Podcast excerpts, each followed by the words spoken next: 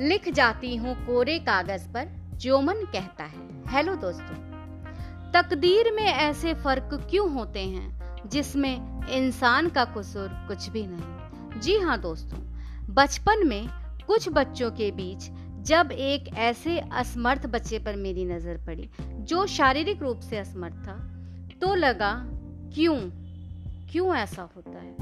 कुछ इसी भाव व्यक्ति के साथ मेरी कविता बचपन के रंग। तीन छोटे बच्चे आपस में छिपा छुपी खेल रहे थे। उनका खेल देखकर मैं हर्षित हो रही थी कि उनका बचपन कितना अच्छा है। तभी मेरी नज़र पड़ी एक बेंच पर बैठे बच्चे पर, जो चल नहीं सकता था। सिर्फ़ दूसरों का खेल ही देख सकता था। मैं सोचने लगी, अजीब दुनिया है। किसी का बचपन इतना सुंदर और किसी का बचपन ऐसा बदसूरत, जिसके लिए बचपन सिर्फ़ स्वप्न है और रहेगा। थैंक यू सो मच दोस्तों, मुझे सुनने के लिए। Thank you so much thank you so much